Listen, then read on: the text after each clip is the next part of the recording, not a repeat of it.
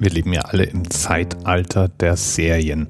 TV-Serien wie Game of Thrones, Podcast-Serien wie Serial oder Serienromane wie zum Beispiel die Harry Potter-Serie sind uns allen ein Begriff. Und das Phänomen ist kein neues, das gab es schon etwas länger.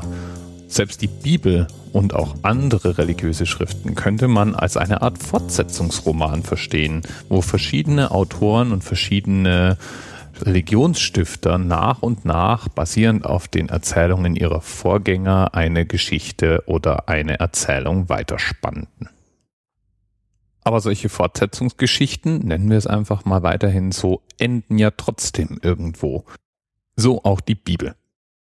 Und das muss unerträglich gewesen sein für Joseph Smith. Der lebte zwischen 1805 und 1844 in den USA und ist niemand geringerer als der Gründer der Kirche Jesu Christi der Heiligen der letzten Tage und ein Prophet des Mormonentums. Außerdem ist er der Autor des Buches Mormon. Oder, wenn man denn Mormone ist und glaubt, dass das Buch Mormon eigentlich von göttlicher Hand gereicht wurde, der Übersetzer des Buches Mormon. Josephs Familie war nicht besonders wohlhabend und er war einer von elf Kindern. Um das Familieneinkommen aufzubessern, ließ sich die Familie Smith öfters als Schatzsucher engagieren. Und der kleine Joseph behauptete darin besonders gut zu sein, denn er hätte die Fähigkeit, mit Hilfe eines Sehersteins verborgene Schätze aufzuspüren.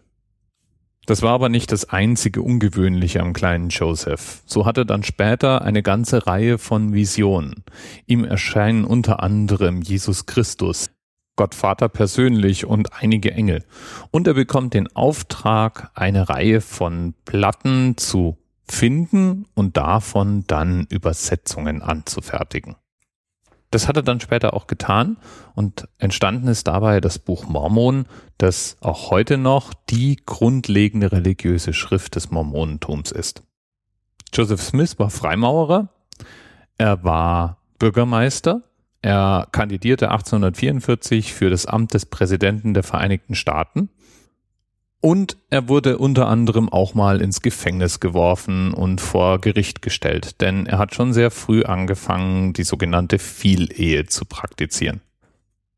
Über die Jahre hatte Joseph Smith eine ganze Reihe von Visionen, die auch in den verschiedenen Schriften ausführlich dokumentiert sind. Ihm erschien Gott Vater, Jesus Christus, Moroni, das ist, glaube ich, ein Prophet oder ist es ein Engel? Ich weiß nicht genau.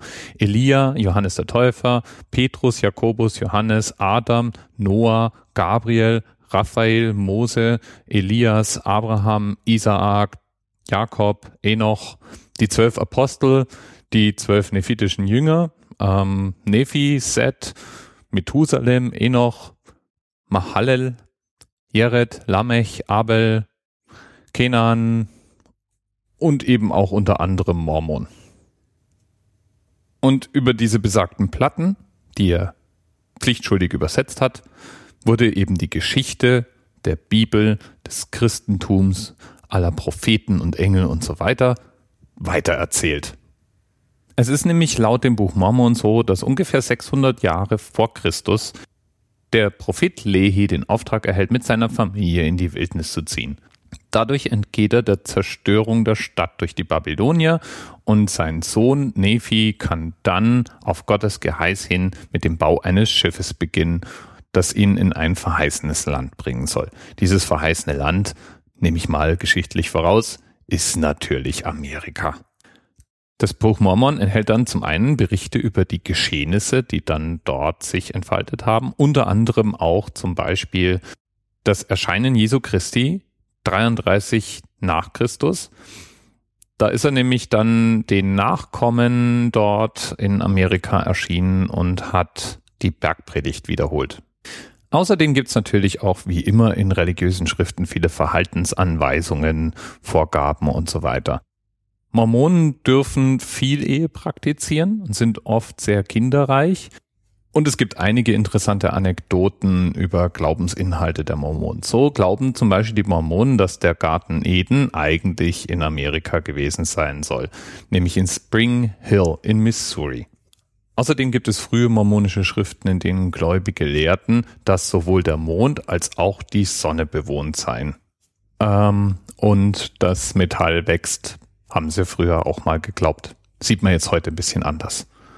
Joseph Smith selbst hat äh, berichtet, dass Gott auf einem Planeten nahe des Sterns Kolob leben sollte und dass man als gläubiger Mormone, wenn man denn zu den Auserwählten gehören würde, diesen Planeten irgendwann mitregieren und mit besiedeln dürfte.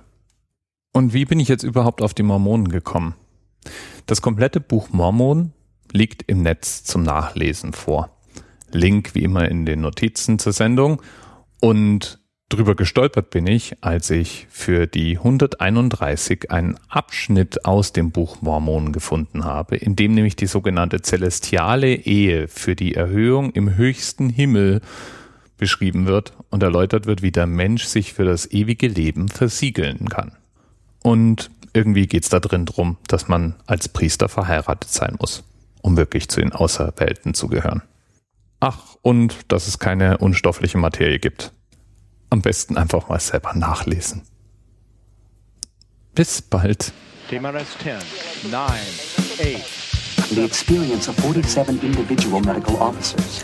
Was hier über die Geheimzahl der Illuminaten steht. Und die 23. Und die 5. Wieso die 5?